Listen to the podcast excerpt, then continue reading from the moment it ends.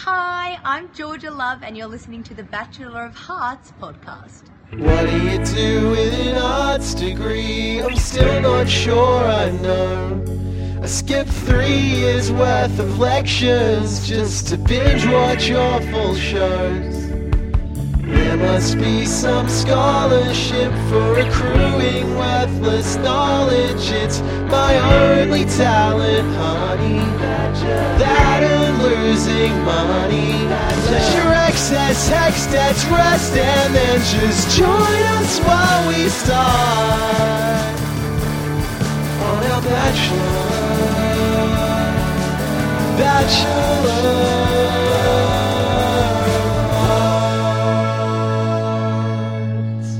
Hello and welcome back to The Bachelor of Hearts, a Bachelor Australia podcast where love is made up because Keira and Jarrod fucking broke up and everything is ruined. Whoa! We are talking about it already. Xavier, how do we, what are you, I don't know how we get into this. well, I mean, you're right. It would be wrong of us to even begin trying to talk about, you know, what's going on in the world of The Bachelor without um, without discussing this. Uh, and those of you who are just joining us for this season might not be aware of uh, the relationships of past. But obviously, this is our 50th episode. Mm. Um, so we we've got a little previous ground that we've got to cover, and you know, uh, uh, finish. You know, tell the end of all of these tales that we've been weaving. We've got to tie up all our little Vulpix tales and uh, wrap them into one neat um, Bachelor Rat Honey Badger bundle. Mm. Keira, Jarrod, broken up. Does love exist? I know there's love between you and I, Xavier. Of course, there has been for fifty episodes now. 50 whole Um, episodes. but it, it's rattled me. Yeah. Um. So they've been together like roughly eight months, I think, and then uh, just the other day, I think what was it, a couple of days ago at the time of recording. Yeah. Keira announced the breakup on her Instagram page uh, with what else? A, a screenshot from the Notes app. Um, that's just how it's done. Uh, and it read, uh, "It is with a very sad heart, but I have to let you know that Jarrod and I have split up." And then an ellipsis with four dots. I wonder. I I can analyze this for months, but it's not like a national treasure situation. Has Jazza said anything about this? No, it's so that's the interesting thing, I guess, is it's uh it's one sided at least at this point. Although these things tend to move quickly, so by the time we get this out, we could all change. Yeah, his last Um, update with Keira in it was 11 August. And uh, she wrote back, You love it. And he, Michael D. Turnbull, also responded with some um, praise hand emojis. And that was a Mm. mere 16 days ago, Xavier. Hmm. Yeah, it's it's hard to say. Sometimes these relationships will go on for a while, uh, or, or I'm sorry, will appear to go on for a while after they've actually maybe have ended behind closed doors. You're you thinking know, an there's a lot of- Ariana Mac Miller situation. That's definitely what I'm thinking. Yeah. um, uh, but yeah, it's um, it it is disappointing. Um, well, I don't know, not disappointing. That's Would a word that Keira used in. Here's sorry. Here's my question about this. It is kind of disappointing. Would you have picked them to be the couple that lasted longest from Paradise? No, although technically they're not. Um, at this point, uh, Megan and Jake are still actually together. Although Ah. they tech they technically didn't really get together. Well, uh, they were together on the show, kind of split up, but then in a post exit interview, we're like, oh, we're, we're actually still together, and the real love story is only just beginning, kind of thing. Oh, And to my knowledge, I think they're still together. I hate that. Well, yeah, that wouldn't have been the one that I picked to stay the longest either.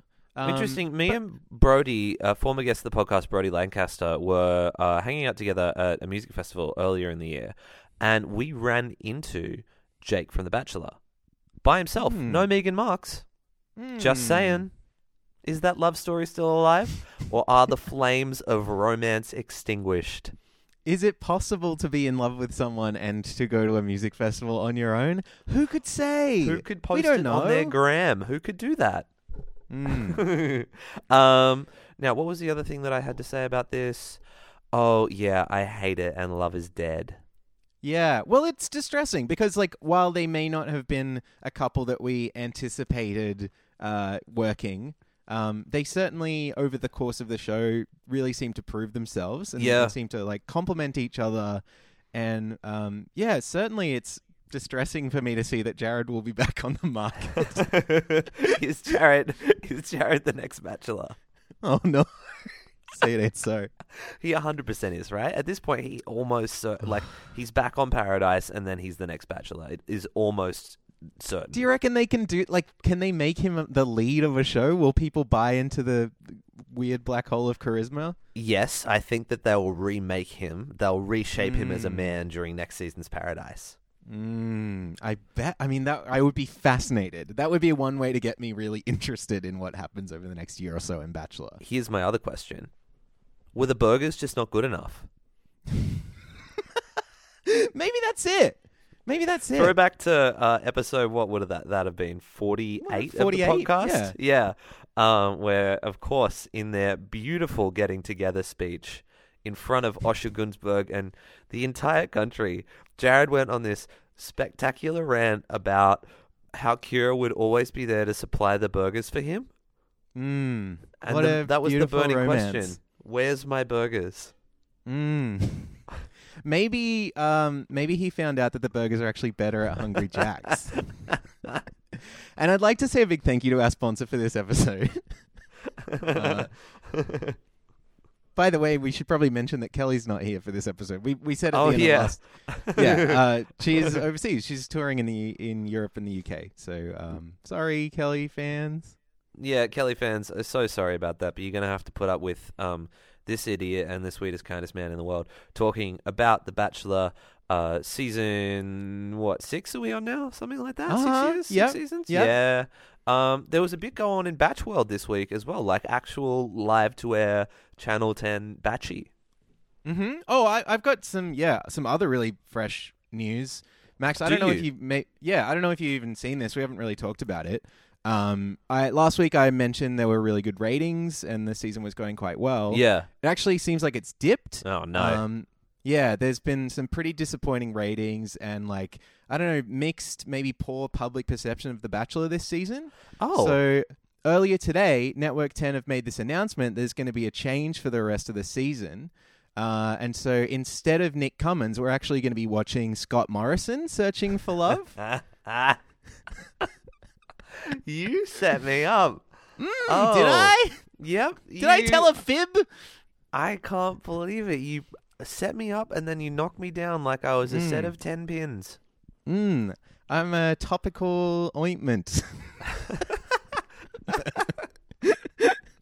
Uh, what else happened in Batch? Uh, no, I've heard Love's some Still Dead. rumors. What are your rumors?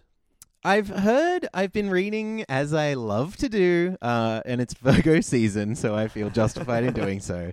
I've been doing my research, hitting up the forums as usual. Rumors are swirling at the moment that this season, Honey Badger season, is going Yeah. to end with not a romantic happy ending, not a wonderful proposal, but in fact, maybe an awkward announcement that this relationship, whoever it is with, has not gone the distance. And it's it's a little conspiratorial. It's a little like you know, it's it's circumstantial evidence and stuff like that. But there are a couple of interesting points being made by these people.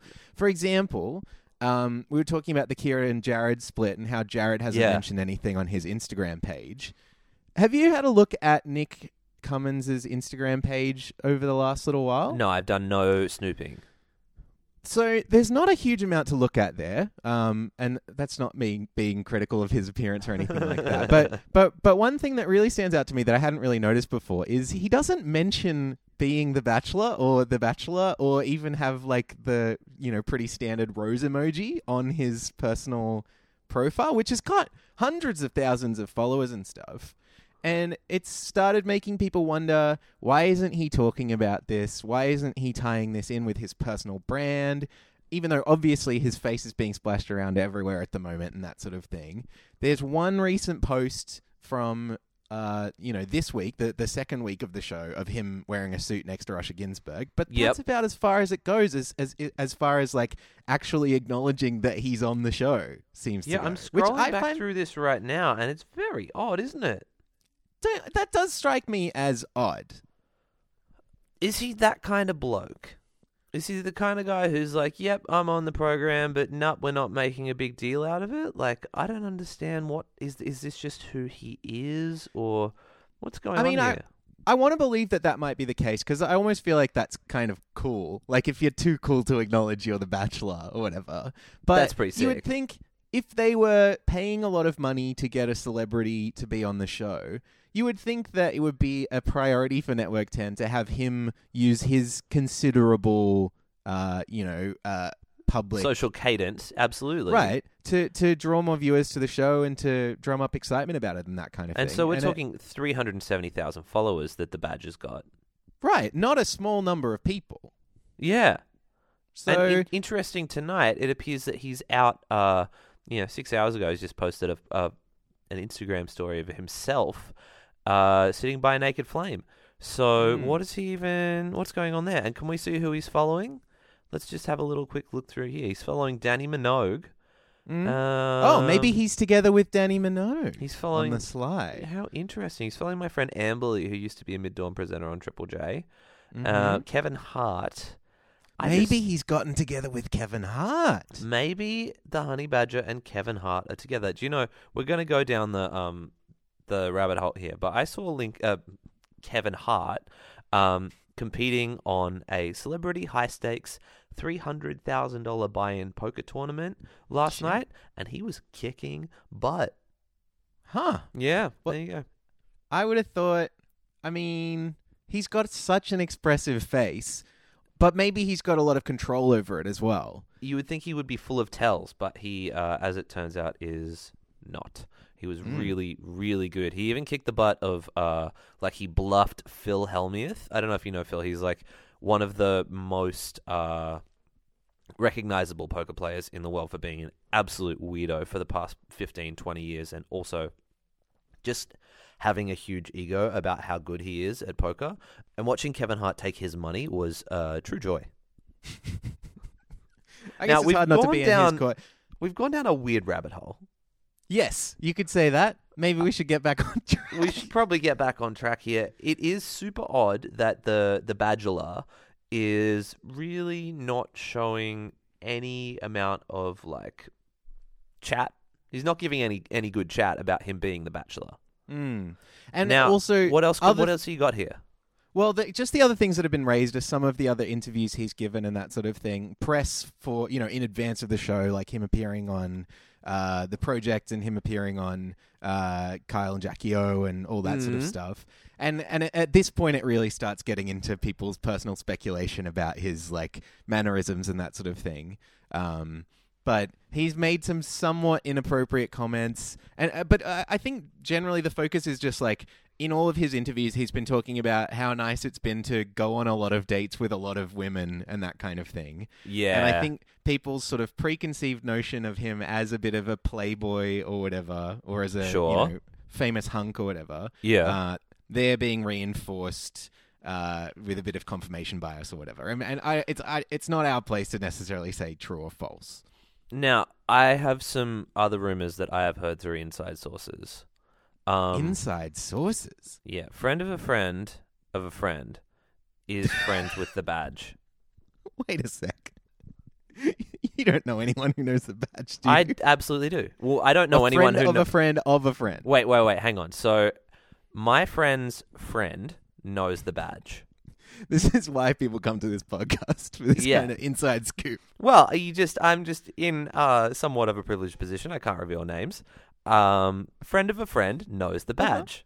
Okay. Show wraps up. Badge calls his mate, and he's like, "Come on, we're going to the outback." Right. What does that mean? What? See, that's your exclusive scoop Yeah, that no one else knows about except your friend of a friend of a friend is that he Yeah. went outdoors. a man who Nah, no, no, no, famously no. loves. Or what are you reading into it then? Uh, so Forgive me if I'm not okay. catching your hint. Okay, so Badge calls his mate. And Yeah, I heard that. Yeah, and he's like, "Come on, we're going outdoors for a few weeks. We're going away for a bit." Got it. What does that mean? Mmm. Now you're real. Uh, yeah. Interesting. Yeah, because you can't. Yeah. Yeah, Mm. what does that mean? Well, you know, best left unsaid. You know, uh, one of those things. Here's the other thing that we got to raise. What's that? Shannon, do you know about this? I don't. Well, I mean, I I know her from the show. She's been on TV. What what do you got? Made a actual real, actual serious real talk. Shannon did a real bad thing on Instagram. She used the M word. Wait, seriously? Truly, yeah, yeah, yeah. So Wait, um, what? I didn't hear in- about this at all. since deleted captions from six to eight months ago, she was captioned with the same bloke uh, two times, and she used the hashtag my N word, and there was a great deal of of backlash online regarding that, and uh, yeah, everything that has come from it for Shannon. She's apologized in an Instagram story. She said, "That's my person of color black friend, and it was a personal joke between us." I know. Uh, hi, yeah, yeah. Because she's I know. getting such an innocent, like, sweet, perfect girl edit. I think on the show. Truly. Uh, uh, yeah. Wow. Yep. So Um, there's a little bit there to think about in terms of uh, Shannon going Hmm. forward as well. Um, obviously, uh, people make mistakes, but it, the year is 2018, and you can't make that mistake. Right. And yeah. Uh, well, Don't yeah. do that. And also, if you are the producer of the show, I mean, Mm. I th- I want to think highly of people who are producers of media because I come from that place. Mm. You want to go through your Bachelor contestants' social media and say, "Oi, delete that, please." Right. Right? And we've seen and we've seen uh, people, particularly on US Bachelor, who uh, you know, and again, it's I guess it's speculation, but um, who have had previous tweets and posts and stuff resurface that are horrible in nature, and the speculation has been they were picked because of that. Like, Yes, line true, of true, thinking true. or whatever. I Yeah. desperately hope. I mean, there there aren't there aren't enough races being represented for uh, racism subplot to even really take off, uh, which is a grim thing to acknowledge. Oof. But um, that's the show. Yeah. Um, but yeah, gosh. Um, Yeah, hat tip to the Daily Mail, the ever um, investigative source of all possible Bachelor goss. mm. All right, Well, Zabi. That feels like do a good roundup. Yeah, let's talk about Yeah. the episodes that were actually on television this week. Uh, beginning with The Bachelor Australia, Season 6, Episode 3. So Osher greets the women and presents them with this week's single date card, which reads Our paths have crossed before, but that was a lifetime ago. Let's reminisce on the course. So most of the women assume that it's for Cass, but it's actually for Brittany, who, if you'll remember, was probably, or I think they rewrote history this episode and decided she was definitely born in the same hospital as Nick. This is tenuous at best Yeah. and super fucking mean to Cass. Yeah, yeah, uh, I agree. Um, it's one of uh, probably a thousand times where the camera will pan on Cass looking disappointed that something's not happening to her over the course of this week. Should we talk right now about how crook uh, the editors are to Cass over the next two episodes? Because if you're a Cass fan, oh man, you are just in for some real empathy bone crunching time. Yeah, absolutely. I think they they have picked a story for Cass, which is that she's this overly attached sort of uh, you know quote unquote stalker or whatever, and she's obsessed with Nick and that sort of thing. I don't think she's really backing it up with that with her behavior all that much, but I think No. they're doing everything in that pa- in their power to reinforce that storyline. Absolutely. And the more that they can get her in these semi drunk confessionals where she feels incapable of kind of finishing a sentence or like all of her sentences run into each other, where she's sort of a bit up here. And I was thinking and then it might be good if uh Nick and you can just sort of see the producer like um giving them the like smile and nod to say like continue talking. Please keep talking. What we want you to do right now is keep talking because we haven't gotten enough from you Cass to uh I don't know, manipulate the edit and to uh, force that kind of confessional out. And it results in um, these confessionals that kind of sound uh, a bit up here and they're a bit, uh, a little bit um, and breathy and uh, they Mm. um, f- form one cohesive thought, but it takes a very um, kind of a long time to get there. Yeah. Yeah, you can definitely feel the sort of coaching in the types of things that she's ending up saying, in my Yeah. opinion. And then also, there's a lot of manipulation in the way that it's presented. So things like I, one thing I noticed, which happened probably a dozen times over these two episodes, is more so than any of the other people on the show. Cass will get like a zoom, a gradual zoom over the course of a shot that'll go into her face. So you'll feel like she's sort of closing in on you and getting ever closer, and like you can't escape and that sort of thing. Yeah. Um, which it's it's all done after the fact. Like she wouldn't be aware of it, and it's just so hideous. Like it's really it- mean. mm, really taking advantage of that little bit of previous history and just pushing it for all it's worth. Yeah, and they found someone who's showing, uh, or is at least bi- willing to show a little bit of vulnerability on the TV, and they're super, super taking advantage of that. There will be individual examples of it as we go through, um, and I'm sure we'll unpack them as they come. But goodness gracious, not a good showing for uh, Cass or for the um, edit of Cass over Yeah. the the last two episodes. Yeah, I, I absolutely agree. But yes, this date is not for Cass. It is actually for Brit, um, who wait Brittany, who waits for Nick at a marina, uh, and he arrives by boat. Off they go. Uh, he whistles at her from the deck, and then he describes her in In the Moment as Wonder Woman without the shield. Not to make a really big deal out of nothing, um, but no, Wonder that wouldn't Woman be like you. no, I would never. Yeah, but not to do a bunch of research, make sure my spurious claim ri- lines up with the truth. But Wonder Woman didn't have a shield until a redesign in 2001. Instead, she's much more well known for her uh, bracelets of submission, which are two That's of the most powerful enchanted items in all of DC Comics universe. I guess that maybe Nick is just referring to the movie that just what are the out. chances that Nick has just seen the movie and isn't up on the lore? Well, I, you know, it's frustrating to me. You didn't even watch the documentary that came out around the same time about the creation or whatever of the character by that weird old perv. I don't know anything about it either. Weird old perv. I think he was. Well, I don't know. Uh, I don't want to yuck Alright. anyone's yums. Maybe he's uh, just a cool sex positive dude. Uh,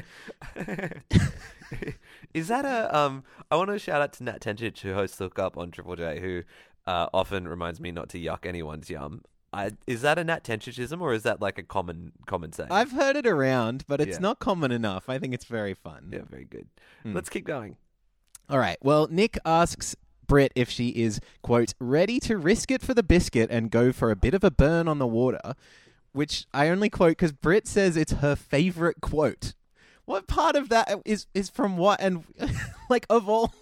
I don't know how to react to that. I don't really it- either. I think it actually part of my uh, understanding of this quote. So, do you want to bis- risk it for the biscuit? I think dates back to. It, in fact, I think the quote was "No risk it, no biscuit," and it dates back to the NFL in the 1950s. I think that might be a Vince Lombardi. Oh, I had no idea. Yep. I Um, assumed it was uh, Fred Durstism.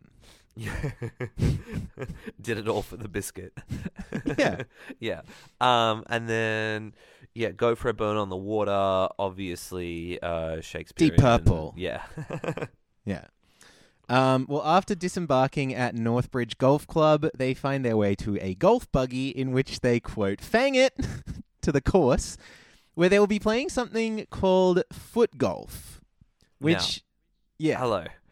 Uh, all right. Two things here. Firstly, I want you to distinguish for me uh, the difference between going for a burn and fanging it.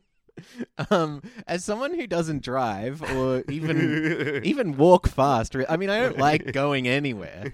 Uh, it's a little hard for me to say exactly what the difference is. Uh, sure. Can you shed any light on it? I reckon fanging it is to um like the process or the imperative to go fast, whereas going for a burn means like you're consistently like it's more like the journey. And the journey what was, you know, obviously what's important about this whole Right, this whole of process. course. It's not the destination. Yeah. No, it's not the fang, Um, it's the burn. Mm, that checks out to me. You you had to, you said you had two things. What the fuck is foot golf? Foot golf. now we've got a sport which resembles foot golf. In fact, I could say we've got a couple. There's one which is more commonly known as golf, And Yep. uh, there's also a game where you have to use your feet to kick a ball into a thing, and it's called soccer or yep, football. football. Yep. Uh, can, what what is the use of combining these?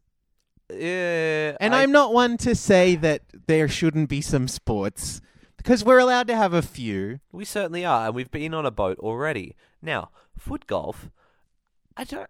Is it just easier golf? That seems to be the idea, right? I, I guess The I degree of approve of difficulty is smaller. I think And I also like that you don't have to buy a bunch of fancy equipment necessarily. that's true. Although you do have to have access to a foot golf course, which is not a thing a lot of areas probably have. Yeah, no, I'm just digging a big hole for my foot golf course. Right, and it's like Foot golf, you've heard of it? Perhaps foot golf incorporate or you know the foot golf council have sponsored this in some way to in you know to get people enthusiastic about the sport of foot golf but if i decided after seeing this program as a loyal viewer of the bachelor that i wanted to perhaps experience some of this romantic you know attraction for my own where do you go to play foot golf like what i don't am i meant to really search it out I don't even know where you go to play frisbee golf. I don't even know where you go. I mean, I don't go outside. I guess that's Like there are so many degrees of th- like fringe sports that you can participate in that are vaguely related to this without Mm. foot golf even needing to exist. Frisbee Mm. golf is one. Ultimate frisbee is another. Mm-hmm. There you've got two choices right there. You got to toss some disc around. None of Yep. this handsy footsy shit. That's All what right, I'm I saying. Yeah, I Thought agree about that? All right, Max. Get off my back. Um, I think we've expressed enough distaste for foot golf. Uh, it's just confusing. It's a little bewildering, and it's a, it's one of a few made up sports that we'll, we'll talk about another one a bit later. Uh, Bachelor loves it. I think. I don't know why. I think they love it because it's given Nick an opportunity to pretend that he's an expert at something, which is Mm. something that I quite like him doing. I like him Mm. playing this role of like at to camera and being like, I have no fucking clue what I'm doing, and then pretending to be an expert. I think that's funny. That is funny, and I also think um, on a group date or something where you've got Osher coming out and explaining the complicated rules of something. I always, I always kind of enjoy that. Um, this time he wasn't Yeah, yeah. present, but uh, the rules of foot golf are thus: destroy seven Horcruxes. Step two, I don't know. step three, profit. Isn't that It's my There meme at the moment from Yeah, yeah. five years ago, whatever as well. meme of the moment. We forgot to bring that back up last week. yeah. Oh well, Yeah. here we are. What's your meme of the moment? Uh, oh, I saw a great one today. Um, shout out Dave McCarthy who runs the Laundry Echo uh, Facebook group and Mhm. and website. He posted a series of um, memes from Imgur of someone who's just rated all of these different animals, and it's really really funny. You get ratings on things like moth and elephant, and also a table, which I thought was quite funny. I If think you- I've seen these. Yeah, they're really really good. If you can Mm. source them out, um, you will have a chuckle. I would say. Wonderful. My meme of the moment, obviously, is the Baby Shark "Do Do Do" song, which I don't know if you've heard it, Max. No, I've been doing everything that I can to avoid it. really. Yeah. Oh, Max, it's a treat. It's uh, it's a few minutes of your life that you'll enjoy more than the rest of them, and you'll wonder how you lived the whole time without hearing it. Is it um better than Bitch I'm a Cow? I love Bitch I'm a Cow. Bitch I'm a Cow is Me great fun. too. Bitch I'm a I Cow's just really, watched- really good. I don't know if you, I don't know if you've seen the Genius video, like the rap, ge- you know, Genius. Yeah, yeah, yeah. Uh, it's it's her. What's her name? Uh, I forget the I've artist's forgotten name. too. Yes. But it's her explaining and reciting every line in Bitch I'm a Cow, which clearly seems to have been written in a bit of a haze at one point, maybe late at night. Um, but it's her being like, I'd always thought about like and tried to write music that might be like a meme and that like millions and millions of people might share. But actually, weirdly enough, this time wasn't really one of them. This time I was kind of just fucking around. It's a great video. I really recommend it. if Okay, you haven't very, seen very Bitch good. I'm a Cow, Yeah. do yourself a flavor. Yeah. Yeah. Uh, good, good meme shout outs. Um, anyway, we're well. Speaking of memes, I guess Britt says that laughter is the most important thing in any relationship. It's certainly an important part of this podcast. Agree. Uh, and uh, yeah, the two of them seem to really be clicking. I think. Um, Nick says he's going to quote put the Shaz back in Shazam, which I don't. it. Uh, I think it might make sense if he was on a date with Shannon, like who has Yep. been called Shaz once or twice. I don't understand this quote out, out of context or even in it. Um, but then Britt says to the camera a really good quote. She says, I think there's a lot of layers there. I think he's like an onion, and I'm going to pull that back. Ogres are like onions. Ah. So I will have just put in the clip from Shrek. I don't think there's anything else we can say. It's Shrek. It's She's just- quoting Shrek. She's just she's just donkeyed it up, right? Right. Is Brit a fan of our podcast? Like she's playing right into our hands. Almost certainly she's a fan of the podcast, I would say. And secondarily to that, after being a fan of the podcast, she's probably a fan of Eddie Murphy or the Shrek franchise in some way. But the Sure. podcast is the main thing. Yeah, I would say so. Yeah. Um, she's also a fan of definitely going to win. That's Oh. my that's my idea. That's my take. I reckon she Alright. wins. Yeah. I Anyway. yeah, all right. I still am on the um the Brook train. Mm. Well, let's find Beep, out beep, why. Mm. The train says beep beep bitch. Oh, every train should say beep beep bitch. Mine's you might, you usually will go like ding dong. The next stop is North Melbourne or whatever. But you're right. It's time for a facelift or whatever. Yeah. yeah, yeah. Chew woo, motherfucker. You're pulling into Footscray. Choo woo. Uh, this is probably just a cultural differences thing. You're in Sydney. I'm yeah, in it's Melbourne. a whole thing. All right.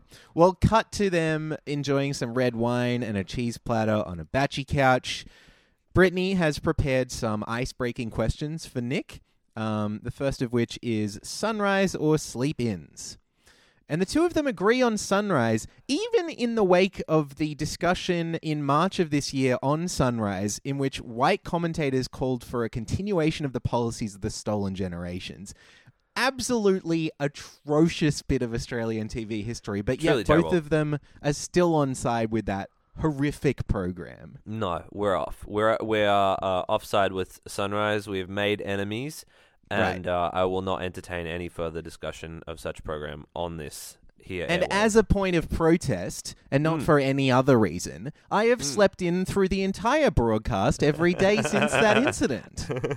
now, here's my other question: Mm-hmm. Vanessa Sunshine, Hmm.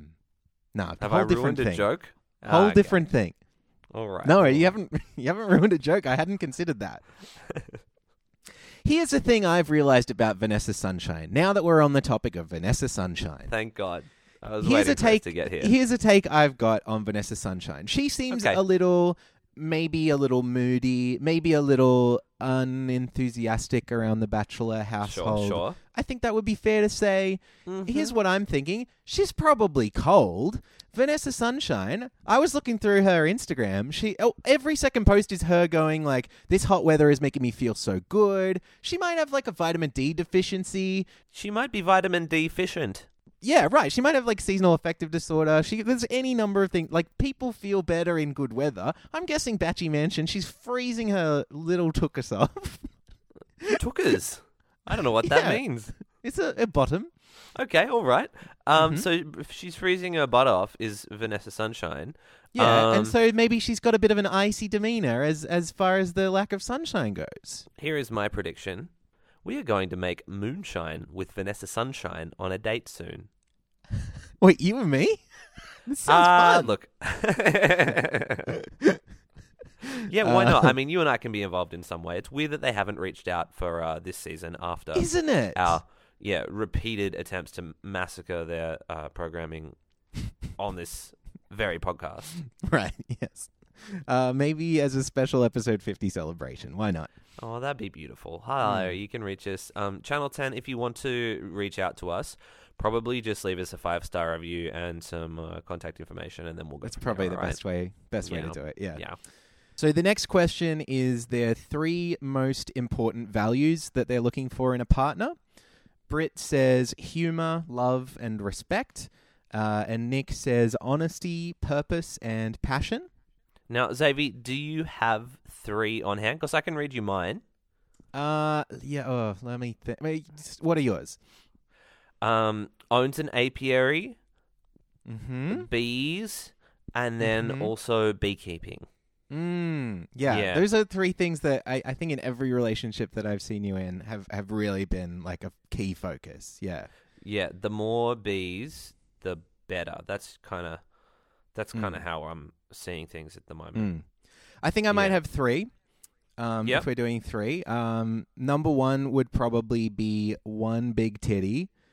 Uh, number two would probably be the other one to also be a big titty. Uh, Yep. And then for number three, I would have to say just throw in a third big titty. Why not? Get three big titties. Yeah, why All not? Yeah, know. that's absolutely fine. Okay, so Yeah. what about okay? Let me throw three more at you. Mhm. Um, number one, uh, bees. Yeah. Okay. Yep. Now, number Mhm. two, I just want you to hear me out with this: a willingness to acquire more bees.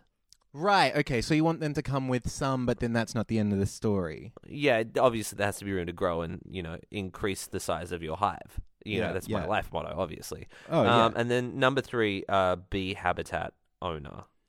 Right. Yes. Because you really uh, just a swarm. I mean, you you get somewhere with that, but it's not really a long lasting prospect. I, I can understand that. Yeah. You know what the life cycle of a bee is like. We don't have to go Mm. into that again on this podcast. Yeah. Yeah.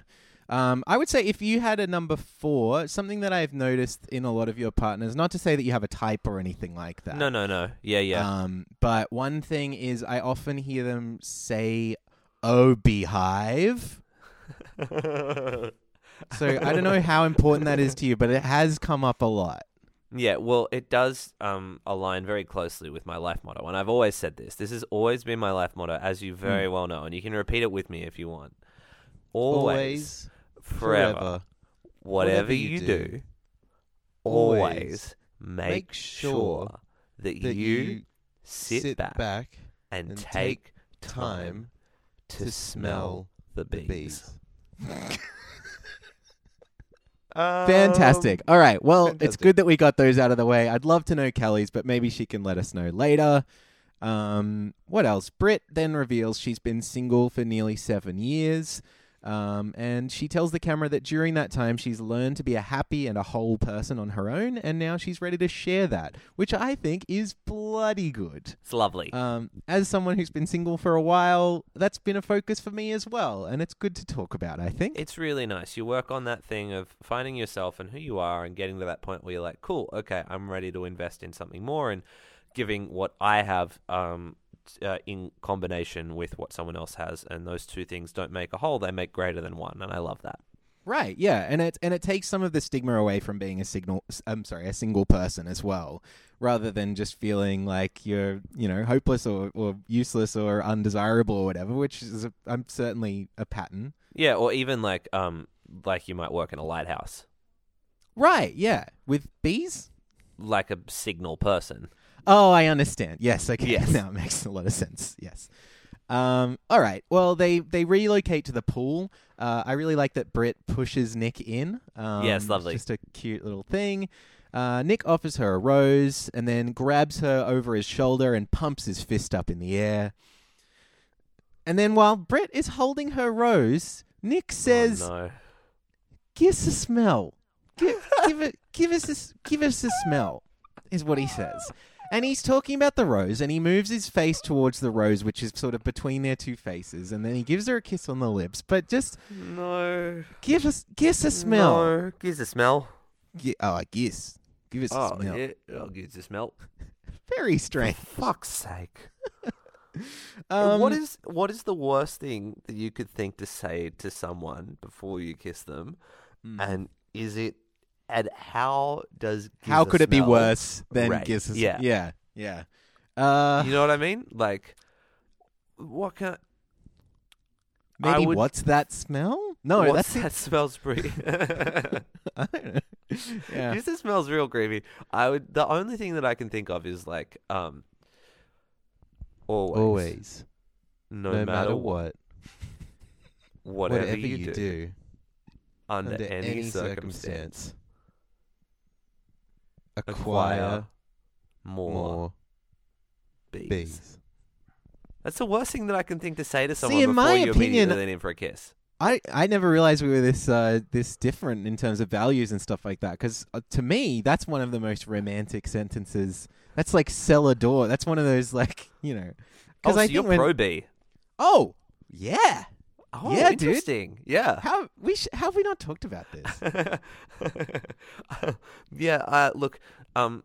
To be fair, I guess uh, the last time I had a Pro B, I like it was very. I was very sick, and they needed to find out what was wrong with me. So I don't. I don't know. Wasn't it? Did, what, don't you just drink your cult for, for your pro bees? Is that what that is? Yeah, I. Yeah, I did actually. oh, a um, pro. Really, oh, I understand. Oh, yeah, yes. yeah. I actually, yeah, did try and um run run away and join a occult uh afterwards, but. Okay. um, for our Christmas party for like three years in Melbourne at Triple J, I tried to encourage everyone to go to the Yakult Factory in Dandenong because I so desperately want a photo with their mascot, which is a giant bottle of Yakult. I mean, of course. Like, what How else could sick it would be? that be? That no, they rules. have like, I mean, the Yakult ads are famous for having those little blue vitamins, right? Oh, that's and they true. all like, "Yee-hee," and they all jump down your throat and whatever. Hmm. Instead of that, their mascot is a giant bottle of Yakult. is it a mascot or is it your cult leader? Uh, the leader is good. The leader is great. We surrender Yeah. our will as of this very podcast. Giss a smell. um, How weird. terrible. But they do Yeah. like they they have this makeout in the pool, and it's a little bit like uh, I had flashbacks of that Matty J and Georgia Love pool makeout, which was very very steamy. Um, and uh, this is, I would argue, the first evidence on the show that Nick can actually kiss and and is a good kisser, and if when he wants to be, you know, that kind of thing. And it's Yeah. pretty convincing. Yeah, it's really Um, good. I thought that generally this episode was full of this, and obviously not just with with Brit, but like uh, I, on the whole, I was a big fan of Nick in this episode, and particularly the way that he uh, he did things outside of Mm. Giz a Smell with with Brit here, Yeah, sort of the one the one slip up there. Um, Hmm. Britt says in Slip of the voiceover. or the Yeah. nose, Yeah. or the butt. I don't know. Brit says in voiceover she could definitely fall in love with him. And as she is telling the other women about her date, we see shots of Romy being nasty in her in the moment, whilst wearing a "The Future Is Female" T-shirt. I'm very sad that Kelly is not here. Yeah, um, yeah, I agree. Uh, I think this "Future Is Female" shirt thing. I think Romy knows exactly what she's doing. Um, and I think this is kind of a bit of a trend, maybe on this season, or or even sort of gradually over the last few years on this show, as we've been following it. Is they're looking for ways that they can become sort of memes and gifs and thing. You know, like that's part of the reason that you become a memorable character on this show, even if you're not being likable necessarily. Um, I think we see it again a little bit later at the end of next uh, the next episode we'll discuss. Uh, at when when Steph says goodbye and she has a very quotable line. Oh which- yeah, yeah, we have seen that. Yeah, yeah. yeah, Um, we'll get there when we get there, but I absolutely see that as something where they are the contestants are showing a level of self awareness, knowing that they could become an internet sensation for yeah, doing what they're doing. In this case, you know, Romy wearing a futurist female T-shirt and ruthlessly gaslighting another woman. Right, and yeah, just sledging them uh, at, given any opportunity, essentially. A Um, hundred percent. Uh, Uh, there's a tweet that I think says it better than you or uh, I are equipped to. I mean, obviously it's a fast that she's doing this, but uh, Jenna uh, Giuliani on Twitter says Romy wearing the futurist female T-shirt while tearing apart every woman around her is the epitome of white feminism. Hashtag The Bachelor AU. Mm. Yeah, you know, I mean, we're a couple of boys. We're not going to like explain it to everybody. Nope. But, you know, it's a, it's not a great look.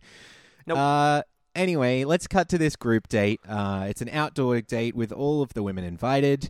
And Osher tells the group that he has concocted a series of tests to establish what sort of impressions they've all made up until now, or something like good, that. Good, good, good. Yes, a good idea. I don't know if this execution necessarily actually answers that question, but you know, it's a bit of fun. At this point, the numbers are large enough that we've kind of just got to har- harangue them all into some activity, you know? Yes. Uh, so there's one where they pair off, they shake hands, and then they balance a ping pong ball on top of a straw whilst maintaining the handshake. Um, it's I I think this is just kind of like one of these enjoyably weird sort of segments. Um, it's like Osher has to explain a lot of things, and he's just naturally quite charismatic. And it's made all the more fun by a series of very dramatic cuts to these alpacas that are overlooking the area. Yes, Um, beautiful. I just love it. Yeah. Um, I don't know. The next round focuses on how the women connect with Nick when it comes to touch. So Osher shows them to this slightly elevated beam, and he says that each of them will have to quote waltz the plank with Nick. Um, Emily, who we learn is a dance teacher, uh, sort of leads the pack, but uh, yeah, as usual, we pretty much mainly focus on Cass's reaction to the other women. Um, there's more of this uh, all throughout these episodes, as you said before. Then, when it's Cass's turn, she gets this slow motion effect, which provides plenty of space for the editors to then cut in Kat's snarky reactions. Yeah. Uh, she calls Cass a little bit cringeworthy. Uh, and that sort of thing. So we've we've clearly like the editors have picked a couple of storylines and are just relating everything back to them. And what's really interesting here is that the editors want you to side with Cat, right? It's tough, isn't it? Because Cat is kind of the villain, but then also Cass is like we're villainizing aspects of her personality as well. Um, but yeah, I don't know. I don't think you're meant to particularly like either of them, but I think you're meant to No. get behind the bitchy drama that Kat's bringing to the table. I think.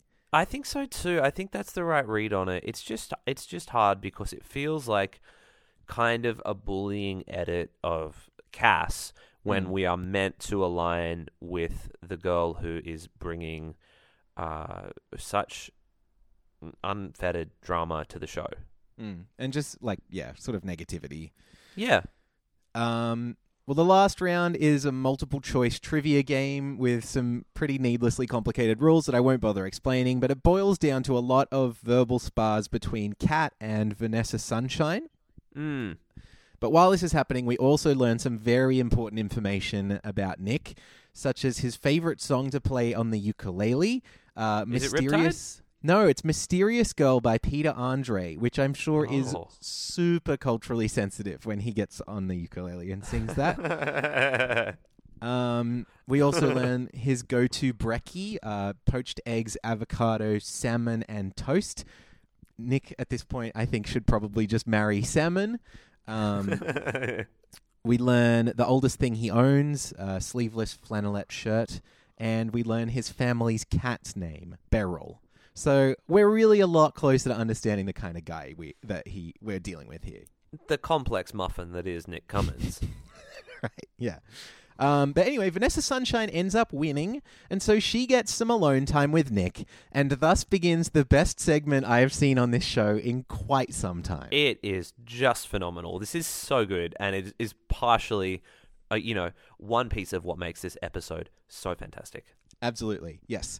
So Vanessa Sunshine and Nick sit down at a batchy couch, and Nick basically just tries to get her to open up. Um, granted, he starts by saying, "quote Vanessa, what about blokes? What are you what are you looking for?" So not like Oh no! not the best sort of intro, but yeah, the, the sound effects department pipes in some crickets chirping at this point, and I don't think they go away for the whole thing. Um, he asks her if a sense of humor is important. She says, uh, "Depends on the situation." That's great. I love her just straightness. Yeah. He asks her if she has any dad jokes. She goes, "No, I don't get them." I don't. I, I mean, I usually get them, but I, I just don't know why people think it's funny. And like on it goes. it's it's It's perfectly so awkward. good.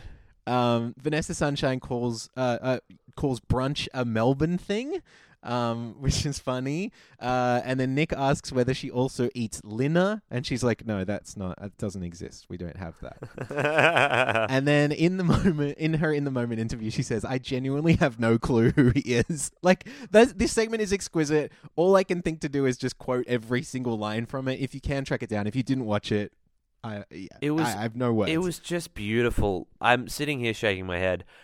It was so wonderful to watch these people just have every missed connection opportunity and for Vanessa Sunshine just to be there for her branding and to not give a fuck. Yeah. and to be so clearly disinterested. It makes me wonder what type of dude that Vanessa Sunshine would be interested in. I am Um, desperate to watch what her series would be like, or I just I think she deserves a Logie, like for for backing herself this hard and for like sticking to her guns. It's fucking awesome. It's so good, and I can't wait to see her in Paradise. Yeah, especially because there's gonna be some sunshine there. She's gonna be feeling better. All right. Well, at this point, Brooke decides that it's time to use the batch pad key, which she was given on night one, to surprise Nick with some breakfast in bed. So she hops into a brand new Hyundai and uh, she types Batchpad into the inbuilt GPS, which is already programmed in. Have you tried to do that before? Now, I, as I've said, I am not a driver. Um, that hasn't showed up on Google Maps, though. Mm, well, when I wake up of a morning and get into my brand new Hyundai, what Um, year is that from again? uh, 2005. Right, which is this Um, year. Yeah. Yeah, that's correct. Yeah. Um, and I type in Batchpad into the inbuilt CD player. It's so weird that nothing happens. Doesn't even play our podcast. No. Damn, what a shame. We should get that tech. We should get that tie-in going. Now Um, available on cassette. yeah. Um.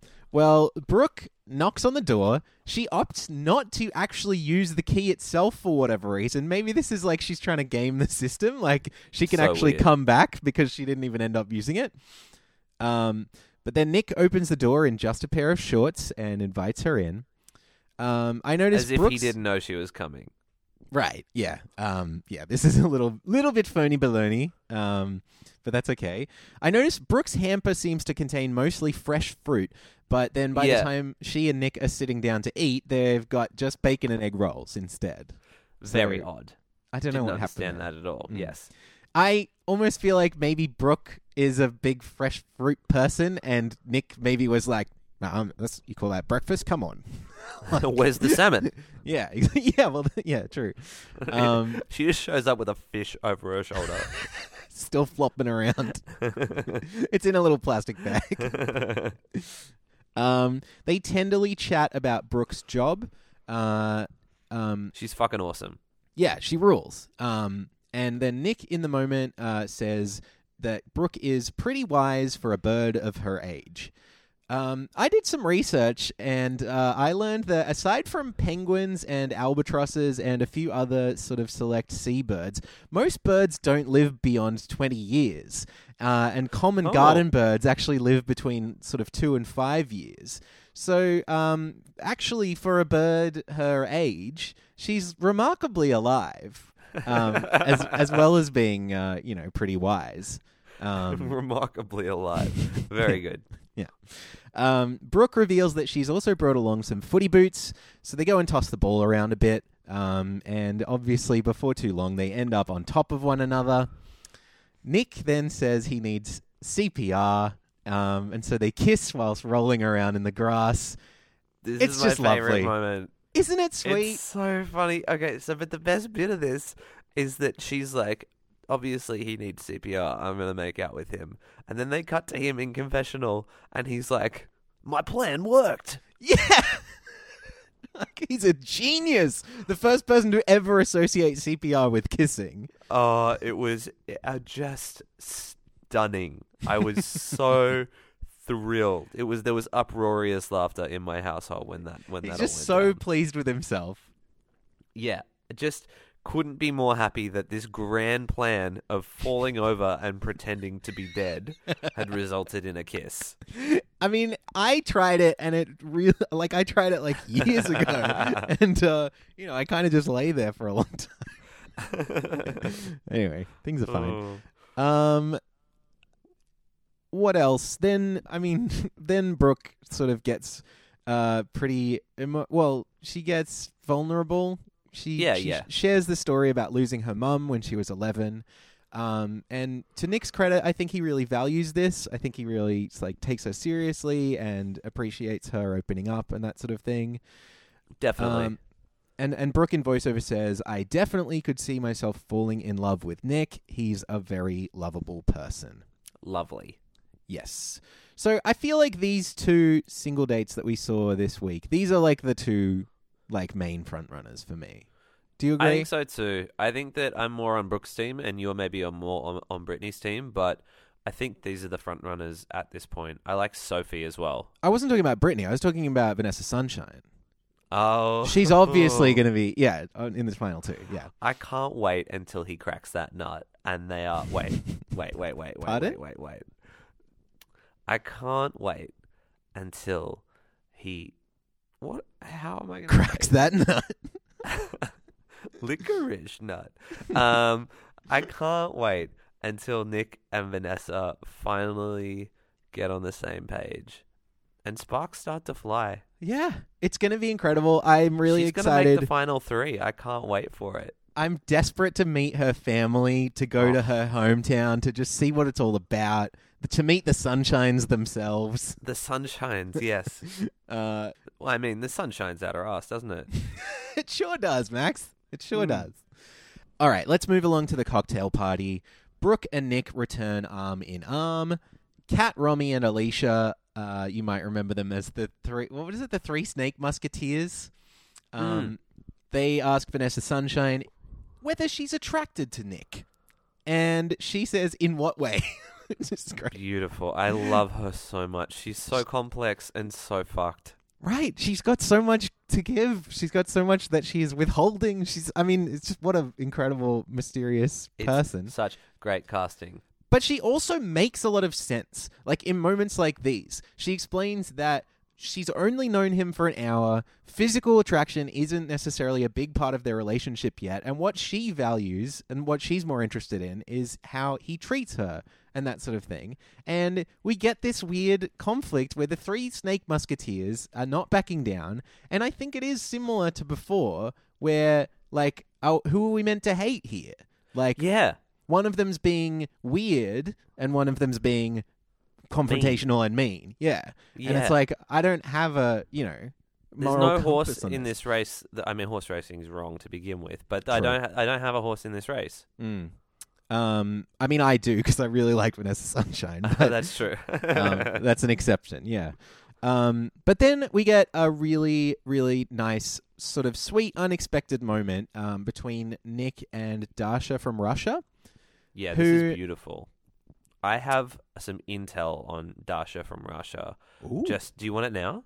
Do you know someone who maybe is friends with a friend of a friend of hers? No, I know someone from Latvia, which is the country neighboring Russia. That's your intel. And Dasha is, as I have found out through my housemate Rebecca, Dasha is the like cute, sassy, fun way to say it. Mm. As opposed to what? Daria. Oh, that is some good intel. Yeah. so I in Russia, it's got a not bit of a pronounced Dasha. It's pronounced Daria. Hmm. I wonder if Mm, Nick's got a bit of a. puppy. All right. Bit of a thing for daddies. I am clipping that, and that is my new ringtone. Max Quinn saying "I puppy." Very good. Did you know Alright. um, when those like virtual pets and stuff were all the rage, like in the late nineties, two thousands, that sort of thing? Yeah, Apple, like Macintosh, they were trying to get uh, their own brand of those going, and it was going to be called the iPuppy. oh. oh. all right. Uh, so Nick and Dasha, they sit on the grass Yeah, this together. is beautiful. Keep going. It is beautiful. Dasha starts opening up about some of the hardships of her life. Um, she was married for eight years, uh, but you know now uh, they've split up, and her only other family in Australia is her five-year-old son Leon. Um, so she's got a kid, and uh, Nick calls him her little whippersnapper. is he isn't that- 80?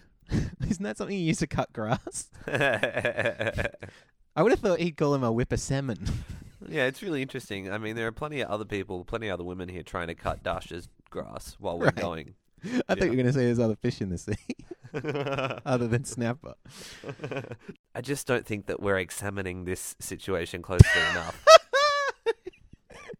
Beautiful. Thank you. All right. Well, then we get some more Cass stuff. Um, this is the point where she reveals she has written something important in her diary that she wants to share with Nick. And Yeah, I will repeat what she said word for word because I think it's interesting. I think it's interesting that she thought this was an important thing she had to say and get out of the way. Okay, I have one thing to say before you get here. Mm-hmm. When you look at the screen caps Mm. of Cass reading from her diary, yes. there are no words written on the page. So I noticed this as well, and uh, yeah, uh, a few people I guess have pointed it out online. It's fairly clear if you're just watching the episode that she is holding up a blank diary, and it's not. I I feel like I don't. It's not clear enough that they're making it out to be she's a complete loony, No, but it is like. Do you think it's the really producers bizarre. like gave her a diary and were like, say that there's something in this diary? Do you think they fed her this entire script? Like, I, Probably. I wonder. Yeah, I think there Um, might be someone in her ear saying something like that, like saying Mm. something like, "No matter what, no, matter, what, you do, always, under, under any, any circumstance. circumstance. And she's like repeating this back. Yeah. Always. No, matter, what, you, do, under, under any, circumstance, circumstance, find yourself, always, no matter, matter what, what, in the in position, position to forever, forever acquire, acquire more, more bees. bees.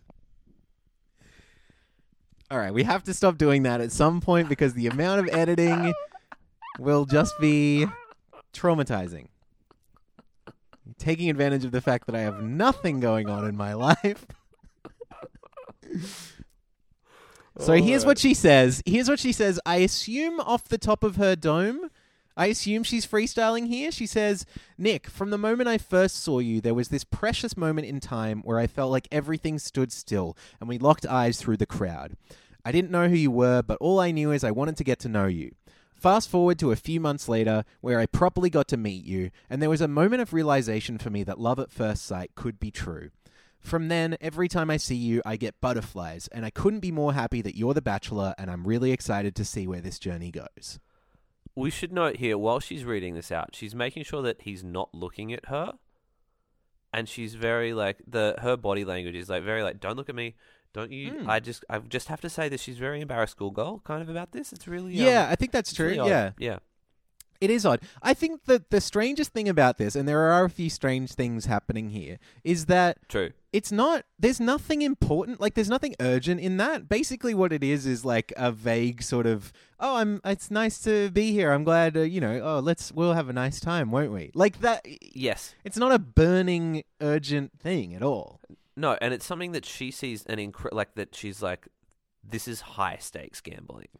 Yeah she mentioned to someone else to probably other a few other people that she wanted to get time with nick so that she could get this out and then also to nick she was like i'm i'm too shy but i just have to do it like i just you know Yeah. there's nothing there's no substance to it It's really odd, and it does come up in the next episode. I do wonder if maybe there's something that we haven't been shown, or Mm. you know, some part of it that was like, and when we fucked at the gym or whatever, you know, like right yeah Yeah, yeah. Um, like, but I do think that, uh, I don't know. There's much. It feels like there's much ado about nothing as it comes up further and further in this episode, where Cass is like, "I've bared my heart to him." And now he's not taking me on any dates as this comes through in the next Yeah. few episodes. Yeah, I I, think know, that's probably what it'll don't see what it. it'll do. Yeah. Yeah. Um. Well, Nick doesn't really know how to respond. He just says, "Thank you for sharing that with me. That's awesome." I don't know what I would respond? say. Yeah, me Yeah. Um. He later reveals that he may have bitten off more than he can chew, and Cass can tell that he is uncertain. But then they share a hug anyway. And then you know, up the rest of the the rest of the cocktail party. There's a little bit more of uh, you know, the women analyzing each other's decisions, aka fighting. Um, Alicia tells Blair that she's quote putting some of her prejudice on the situation, um, which feels like just included because of a buzzword. Um, yeah, I liked I liked Mhm. Blair standing up for herself here. I thought that it was um, uh, wonderful to see someone uh, stand up in the face of this sort of bullying, which we are perceived to, or at least that we are being shown to exist in uh, the way that Cass and Alicia and Romy are conducting themselves around the other women. Mm, yeah, and it's a good showing from Blair, who I think we see a tiny bit more of in the next episode too. Yeah. Uh, and then Kat tells Shannon that she is all about honesty and, quote, saying what none of you want to say and that sort of thing. You know, anyway. It's pretty standard stuff. Let's go to the rose ceremony where we learn that three women are going to be eliminated this episode. Uh, so Nick calls out the names in this order Dasha, Sophie, Ashley, Vanessa, Emily, Romy, Cass, Rhiannon, Alicia, Kat, Tennille, Blair, Shannon, Steph, and Alex. I just realized it's the poker app. It's definitely the poker app. Uh, so yeah, we this time we say goodbye to flight attendant Kayla. Uh, Yep. really, hard, I hardly know her. Uh, retail manager Christina. I hardly know her. And finally, energy healer Kayla. I hardly know her. Hardly know her. Um, yeah, but as Kayla is being dismissed, she asks to speak to Nick outside before she leaves. She tells move. him, "Yeah, it, it happens from time to time." Um, but uh, this it's- early, we don't often see it. Yeah. That's true. Um, she has a great line, which I don't think she's kidding, but she says, "I'm 100% fine. I knew I was going tonight," which is because that's that's kind of her thing, right? She has premonitions and shit like the that. psychic healer. Yeah, yeah. Yeah. Uh, but then, yes, she spends the rest of her moment here telling on Kat and Romy for being, quote, inauthentic and not good people because they are, quote, here to be famous. Kat's been plugging her jewelry. Um, which could well be true. I don't know. Yeah. Um, Mm. And then the thing that I didn't like about all this, like Nick was pretty good about this. He was like, okay, cool, thank you. Thank you for saying something. Thank you. Mm. And then I don't know whether it was Kayla really trying to uh, make the most of her moment in the sun. Like, she's like, well, I've got this now. And he's like, finally shoot her into the car. And she's like, wait, do you want to know who the good ones are? And Nick is like, I'm just going to shut the door on you right now. Yeah, I have a feeling. I watched this scene a couple of times over. Yeah. There was not a lot of corresponding shots of their mouths moving to this dialogue being played. Oh. I have a feeling they were putting a lot of, uh, you know, leftover Kayla audio and clips, just piling them all together on the end here, trying to make it seem Oh. kooky as possible. I, I could be wrong, but um, just the way it was framed it leaves it a, little ambiguous. How interesting. Mm. Uh, very. Thank So you that's very it. much. That's it. That's that episode. Uh, and I don't see any reason why we shouldn't just dive right into the next episode, um, which, in my opinion, a little less substantial. Um, I agree with you. Yeah, I didn't think this episode was quite as good. Um, there were so many highlights, so many great moments from that uh, that first episode, and then I was really excited heading into this one. Didn't quite live up to what I was uh, the illustrious standard set out by the first one. Yeah, I mean, partly this one is just a fair bit shorter, which generally I'm in favor True. of. The the Yeah. first few are always a bit of a drag. Um, Slog, like the- yeah. Yeah, um, and then now I think they're settling back into around the 45, 50 minute episode length sort of thing, which is a bit more comfortable. Um, but it leaves us with a bit less to talk about. Um, but anyway, let's rip into it. The Bachelor Australia, Season 6, Episode 4. So Nick says, There's one good sort who tickles me fancy, and that's Dasha. That's the first line of the episode. Does Good he have to talk like that all the time? Yeah, I think he Like- does. I think he's Well, I think it- contractually obliged. I think that's probably true, but I wonder, like, is there a point on, in the day where he just sort of switches off and he's like, ah, finally I can speak in my real voice? like, you know, is there, because there's so much affectation, there's so many little phrases and stuff like that, so much slang, as Dasha points out. Um, I don't know, it just seems like it must get exhausting. Never But- has the uh, Australian to Russian language barrier been more apparent than on this. one. Right, right. Or yeah. even the English to broken English. Yeah, yeah. Uh, I'm sure people think that me doing my fucking voice all the time must get exhausting as well, so. Yeah. And by broken English, I don't mean Dasha. I definitely mean Nick. Oh, yeah, I understood that. Yeah, you didn't need to clarify. All right, but yeah, we, we weirdly jump right into a single date. There's no card for it, any anything like that. It's it's just we're we're already standing in the Yarramundi Reserve in the in a river here. Uh, Sod. It is a bit, um, but you know, I'm I'm in favor of it because me reciting how they read the envelope every week is not the most thrilling part of our podcast. Dasha explains in voiceover that she doesn't really know who Nick is and wants to learn a few things about him, such as his family values, because family is so important to her. This makes sense. Although also it's kind of unnecessarily underlining the like uh mum like there's always a single mom and they always what they want to know is about family values and that kind of thing. But you know, I can understand. Schnizana. Yeah. Yes. Uh, we learn that they will be fishing on the date, um, something which Dasha's son Leon has apparently been obsessed with recently. It's a fun coincidence. Meanwhile, uh, back at the mansion, a group date card arrives, which reads Cupid is the Roman god of love and can strike at any time, so jump on the wing and let's take aim. It's one Is card. that true? Uh, Cupid is the Roman god of love. Okay. Um, I don't know if he can strike at any time. It's it's not ty- typically what I associate him with, being like, threatening. yeah, Cupid's like a sniper locked away in some tall tower, and you never know when he's going to strike. Um, so this group date is for Rhiannon, Tennille, Vanessa Sunshine, Romy, Kat, Shannon, Brooke, Sophie, Brittany, Emily, Ashley, and Cass, and we will talk about it in just a second. But back on the date, Dasha and Nick change into waders, and Dasha is like, "Is it slang? Waders?" Nick totally loves slang, as far as I've noticed. Um, I thought this was really cute. It's not. Um, it's just a word. Do you call them waiters? Uh, I've never worn this particular garment, but I don't know what I would no, call it. I don't know what I would call it either. Uh, yeah, this is this is an odd one from Nick, but I guess what else would you call? I don't know. We just Hmm. kind of have to take his word for half of this shit. Uh, that's probably why it annoys me. Pretty much. I can't I can't uh, verify it. Mm. Uh, it annoyed me until uh, Dasha comes up with a cute way to remember it a little bit later. Um, but Nick first shows her the correct karate position for fly fishing, um, which allows him to Thought to. this was cute. It was pretty cute. Yeah, he as he says he's breaking down the touch barrier.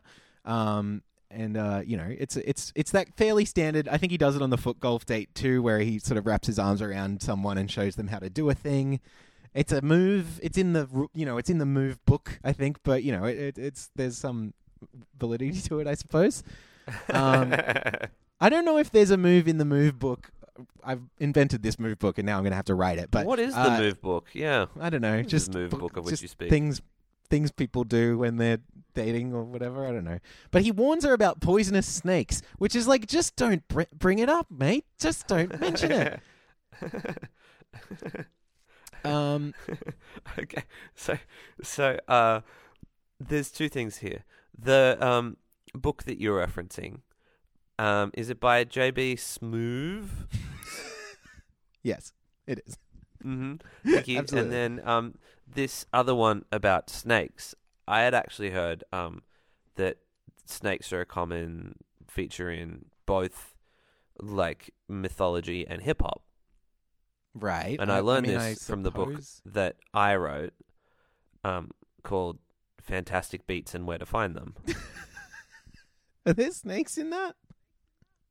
I don't know. Uh, what's the big the basilisk? Yeah. Is that in one of Yeah. those? Yeah. Yeah, that's it's a Harry. Yeah, that's a Harry. All right. It checks out. I'm never going to find out for sure, and no one will ever let us know. Because I if you demand know that they what do it not. is, yeah, uh, five stars, rate and review. Thank you. Yes, that's you know the only what way the you're hell allowed we're to talking correct us. about. Yeah. Um, Nick then says, "So I'm a Libra. What about you?" And I instantly like him ten times more because I would never have guessed that he was interested in astrology. Me neither. Uh, it shows a sort of a sensitive. I mean, I don't know. Like he might. He, he- they don't seem particularly attached to it or whatever. But it, it, it, I would never have. It would never have struck me that he would even have considered it. You know. No. Uh, and Dasha is a Virgo, which makes me like her ten times more because so am I. And it's Virgo season, baby, and I'm flourishing. Are you guess. rising? Uh, well, I've got I've got a Scorpio rising, but um, anyway. How can we just take a moment for the beautiful Scorpio Rising song Oh yeah, yeah, yeah, by Soccer Mommy. on the Soccer Mummy record? It was I saw that perform live earlier this year, and motherfucker, it put me on my butt. It's such such a good song, um, and that is yeah, like it's it's one of my most listened to songs in the second half of uh, this year so far. Hell yeah, I've played a couple of solo shows and covered it this year. I, I really love that song as well. Um, Ah. that's our song of the moment, our meme of. Uh, it's, not, it's not a segment. It's really not. Uh, Dasha asks how she is going to remember the name of this weird garment she's wearing, and then before Nick can give a funny quip, she suggests Darth Vader, which absolutely cracks up Nick and also me sitting on the couch at home. I think I spat out my great. drink. Yeah. Um, yeah, I thought this was all pretty nice, pretty like tender. They don't catch and kill and eat any fish, which is also good. Isn't it interesting that we're seeing uh, Dasha metamorphosize into, uh, well, firstly, 15 years to the day since Hilary Duff's album Metamorphosis was first released. Mm. Secondarily, aren't we seeing Dasha, the metamorphosis of Dasha, into almost the opposite of this hot and foreign uh, thing that was presented to us on night one, who is mounting him like a tent pole? Right. Yeah, they're they're really like he keeps referring to her as like a Russian gymnast or whatever. I think he wants to have or at least at the at the outset he wants to have a fairly simple idea of her and she consistently proves that she is a more complex and interesting person uh, than than you might have assumed. And I think it's she's really fantastic. good. Yeah, she rules and also it's good that the show is uh I don't know if they're intentionally like, you know, responding to feedback of the way that some of these characters have been portrayed or whether it's just a happy accident that they that they stumbled on someone more interesting than they predicted or whatever. Yeah, yeah. Well, they found someone with an incredible amount of depth so far, and it's been fantastic to, uh, like be invited piece by piece into Dash's world. Yeah, absolutely. Um, so that evening, they end up at a batchy couch. Dasha tells Nick that she is looking for someone caring and protective, but also driven and inspiring. I like this. Um, She didn't mention bees at all. no, that is odd. Uh, I guess maybe they would have cut it for time. Um, maybe because each time that you've said that, it has taken about 30 seconds. um, yeah, we, we learned that she separated from her ex husband nearly three years ago. Um, she explains it was a pretty amicable split. They just kind of grew apart. Um, Mhm. And we also learned that Nick is pro kids. Um, he says, "quote Yeah, for sure, I'm all about it." Um, uh, yeah. Um, I'm not sold necessarily on that, but um, I don't know. I, what do you think? Look, Does Nick uh, want kids? We knew that. Look, we knew that he was pro snapper, and it Yes. appears now that he's pro whippersnapper too. Right. Yeah. Okay. Well, that uh, that just checks out. That just makes Yeah. sense to me. Yeah. Um, Nick mentions a couple of times that having kids is all about finding the re- the right person and going for it, which to me, I maybe I'm being too sensitive, but it kind of strikes me as a bit of a strange thing to say to a single mother that you don't really know that well. Somewhat of an about- oversimplification, yeah. Yeah, and and talking about like finding the right person, and then if they they've ended up splitting up for whatever reason, like it's it just seems like I would tread a little bit more lightly if it if it were me in this situation. I agree. Um, Mm. but then also, I've never dated anyone with a kid. I don't know what the fuck I would say. No, I don't know either. Um, I'm Yeah. sure I would say something equally embarrassing, probably just slightly different. I might just do a big fart noise, knowing me. I might even just do a big fart.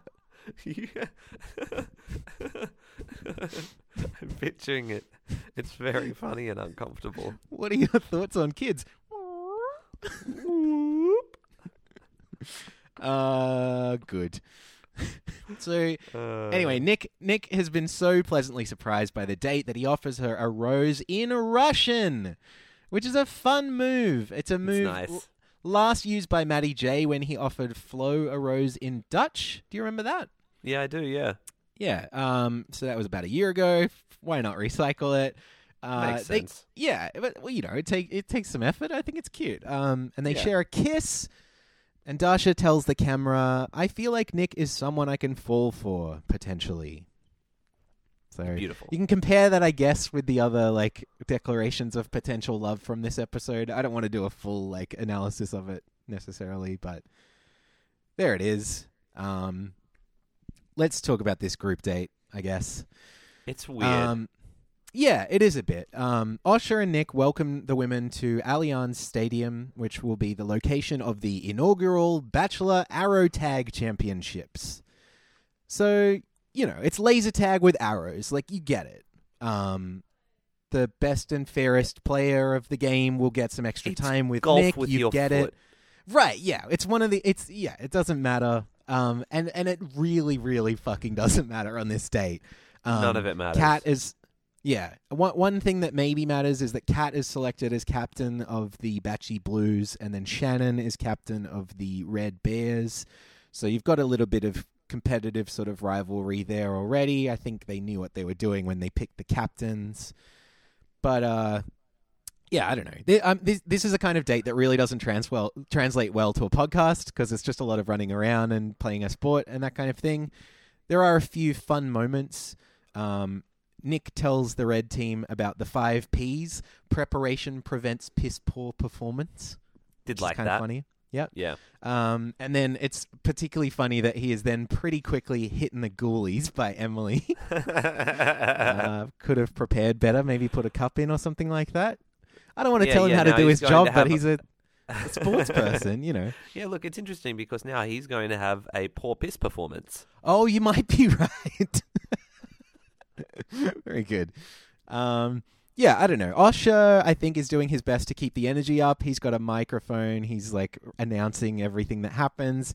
But I don't think anyone's actually watching the show to see this kind of date, right? No, You I don't think yawned. so either. you yeah, just I was actually answering. yawning straight through it. Hmm. Anyway, the red team wins the first round. Um, then Nick gives the mice in a bucket of cream speech, almost word for word from Catch Me If You Can, um, to motivate the blue team. Have you seen Catch Me If You Can, Max? No, I haven't. I hadn't Oh, heard Max. about this before. Oh, you should catch it if you can. It's a good flick.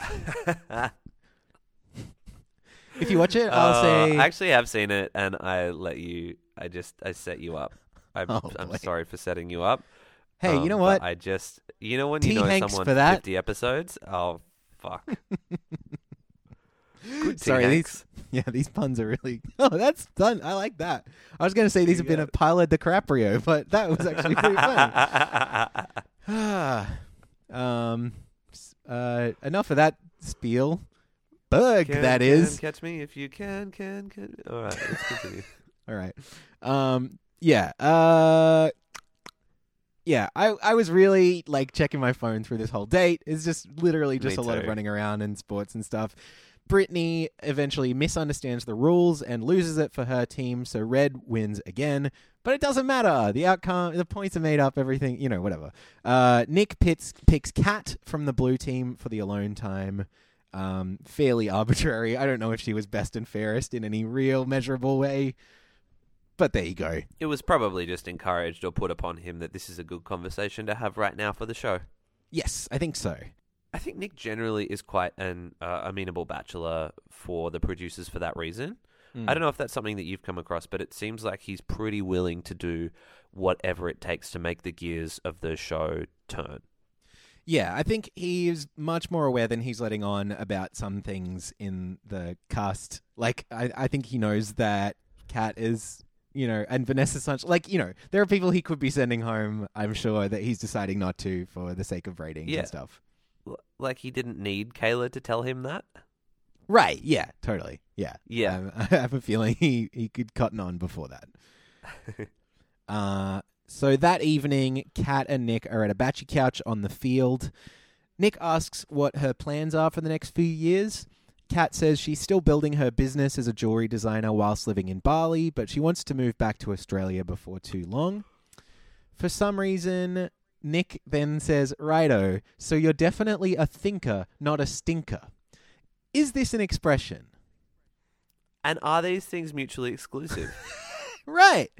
As a great thinker and a great stinker, I, I choose to believe, yeah, there are plenty of exceptions to the rule. you can be both, Xavier. Believe in yourself. Find you a man who, who can do that. He's right here. Boy, Um, can I. yeah. So Kat starts gradually moving in for a smooch. Nick tells her Nick tells her to her face, I think if it's rushed, it can sort of take some of the longevity out of it. Seemingly pretty clear about how he doesn't want to do this kiss. But I when like that. pushed Yes, but when pushed he does give her a little kiss on the cheek. Kat is a little embarrassed, but she doesn't seem too shaken by it. And then Nick says, "Ah, Kat, you're an interesting one. You're up to something." And then she's like, mm, "I'm always up to something." It's like kind of vaguely flirty, but it's not. It doesn't feel like sparks flying necessarily. It's kind of like that. It reminds me of the rat from Bananas in Pajamas. you know what I Rat mean? like, hat. It's kind of like, yeah, yeah. Is it Rat in a Hat? Yeah, it must I be. believe so. And he's sort of like, uh, um, trust me, I'm a rat. And she's like, I'm Mm. always up to something. You know what I mean? Mm, Like, there's something yeah. cheese and whiskers about the whole thing. Was it you and me who were talking about whether B1 and B2 are their actual names or whether they're code Yeah. names? Yeah, I don't know. What could the codes be? We've, I mean, we've certainly been down this wormhole, probably on this podcast. Yeah, Um, you could be right. You've got in your past relationship, you had B1 and B2, and then a whole bunch of other Bs, right? Oh, good. All right. Very good. Let's go to the cocktail part B. Um, PE teacher or B or PB or BB. uh, BB teacher or BB. Beecher. BB Beecher. Bl- uh, B, B Blair. Uh, Uh. That's the ball, folks. That's bull. okay. PE teacher Blair has bold, cooked up a plan. She's cooked up a plan to get some screen time. Um, whilst everyone else is wearing gowns and heels, she dresses up in a two piece sportswear getup. Uh, she's brought a whistle and a basketball, and she tells Nick that he's very late for detention.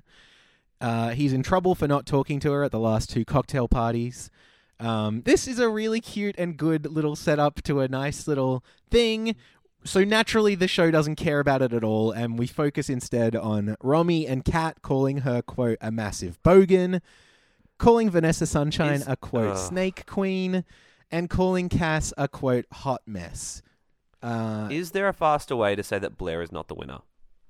um, no. This pretty much gets it out of the way. Hey, how long do you reckon she's got now? A week tops? Yeah, two maybe. I don't know. We're I mean, getting it's a good little that bit they- of Blair now. It's good that they gave her the roughly 30 seconds here, but we don't even see anything close to like a substantial chunk with her. No, Um, the only thing that we got from her um, was maybe uh, Shannon or Sophie. Sophie, who, by the way, has become quite a good narrator for the show, talking about Mm. how great she looks in activewear, and then there was nothing of her connection with Nick whatsoever. Yeah, yeah. So let's go to this rose ceremony. Um, Osher tells us that two more women will be eliminated, and thus Nick calls out the names in this order Rhiannon, Tennille, Ashley, Sophie, Shannon, Alicia, Romy, Brooke, Blair, Brittany, Oma Star, Emily, Kat, Magmar, Vanessa Sunshine, and Cass. So, I can't believe Omastar has st- snuck through so many weeks in a row. yeah. Well, you know, something It's about that the he's like, shell or. look, yeah, yeah, like he's looking at all of these beautiful women, and then he's like, nah, I could probably fuck this inanimate cartoon um, with tentacles. Uh huh. I mean, Yeah. you know, it's, he's an open minded guy. I like that about him. It's good. Yes. Um, but unfortunately, not making the cut were kids entertainer Steph and yoga teacher Alexandra. Alexandra calls him a champion and leaves without making a fuss. And then Steph walks up to him and an extreme close up on her face as she simply says, I can't believe that I shaved my legs for this. And she walks off, gives him, giving him an icy look, and Nick nods and says, Fair enough. More devastating burn. Steph saying that, or Alexandra simply champing him on the way out. Um, yeah, it's tough. Like, I think the, I think the shaved legs thing is funny, but I also think she probably thought of it six months before even applying to be on the show. Like, it gave me that kind of a feeling. Uh, it sounds really forced. Yeah, a little bit. I think it's that thing we were talking about before of like, you know, um, coming onto the show so that you can be a moment or whatever, you know, and and I'm sure uh, a lot of people didn't feel like it was forced and probably thought it was super funny and maybe she is super funny generally and whatever Instagram followers she gets out of this will be delighted by everything she's got to say in the future. I have no reason to know anything about Steph at all. She's been No. barely on screen at all. So I mean, the fact that she managed to get her funny line in is good. Like, you know, the editors Yeah. could have cut it as well, but they recognized that she had put in some effort. Um, yeah, I don't know. It's, It's nice to see some reward on investment, return on investment for uh for Steph there. I don't know. For me, I didn't think it was that funny or that like dramatic or whatever. It was Mm. fine. Um, Mm. I was much more impressed by Alexandra just hitting him with the champ on the way out. yeah, yep. Do you think Just like champ is worth worse or chief is worse? Well, this is a Oh. conversation I've been having with a few people lately. I get called chief from time to time, and I really don't know what to do with it. Like, It's terrible. I think, yeah, I don't like when people give me a nickname that implies I'm of some position of power or you know of any importance at all because it's very clear that I'm not. Like, I don't, I just don't think like it, to me. I feel like they're being sarcastic. Maybe they are, maybe they aren't, but uh, it always reads that way to me. Yeah, I am chief of nothing. That... chief of nothing is a good album title. Hmm, you might be right. Yeah, go a, with a good thanks album title. Even. Um, uh, that's kind of it. That's that's sort of what happens in the program, isn't it? That's right. Yeah, we see a little flash of next time. Uh, surprise, surprise! Nick has a boat date with someone, and it's uh, it's Sophie this time. Um, wow, thank God. yeah, and then we're also going to do this thing that they they sort of like doing now, where Nick's parents and brother show up at the mansion. Uh, Cool. Yeah, for what reason I'm not sure. Just to make sure you watch, I guess. Yeah, I mean, you've got to get the the Badger family in. I'm True. Just, this is the thing. I'm. I just want Molly to show up. Molly, you know, who? we've got to get the whole cast of Farthingwood in there at some and I just can't wait until this sweet little thing pops up from underground. Oh, Badger! Oh, Badger! Badger! I would love if we could also have mushroom, mushroom, snake. Oh, we had the snake earlier this episode, so I guess that's fine. We did, yeah. Snake's done. We're taken care Yeah. of. Yeah. All right. All right. is that gonna do us? I think so. Um, we're a little bit pressed for time, so we might have to wrap up quickly this week. But thank you so, so much for listening to the podcast. Um, we really appreciate it. And if you do get the chance, um, funnily enough, we did actually come here to make friends. So we would love it if you might be able to share the podcast around with some pals, maybe post it online. I know it's a little bit gross to do that kind of thing, but it really goes a long way to help us get out to more people. So if you think other We people would it. enjoy it, we would really love it's that. hot. It, it is. It's pretty. It's pretty steamy, honestly. Yeah, Um, that's yeah. I'm really. yeah. I mean, that's I mean- what I would reckon about it. It's Yeah, pretty hot thing to TMI, but like, yeah. Um, people who do it are typically hotter. Um, yeah, I've noticed Yeah. some some new ones have been coming through, so um, you'll you'll not be alone, and and we would really love that. Um, but also just uh, you know, have a good week and and check us out on social media. We're BOH Pod just about everywhere. Uh, two places. Anyway, uh, um, yeah, that's that's about it. Um, you know, take care of yourselves, take care of each other, and uh, we wish you all the very best. Uh, Maxwell, thank you for joining me. And Xavier, uh, thank you. And uh, yeah, you know, like I always say, here we go. Forever. Listeners, No repeat matter it along at home. Yeah. As, soon as you are given the chance to, please, I, beg, of you, without a doubt, for the, the entirety of, of your life and for and the for the prosperity of of mine, you must think before you act and dive in with the benevolence of a dolphin. Dolphin. I, wish, you all the the very. very bees. we'll see you next week. Bye. I love you. Running out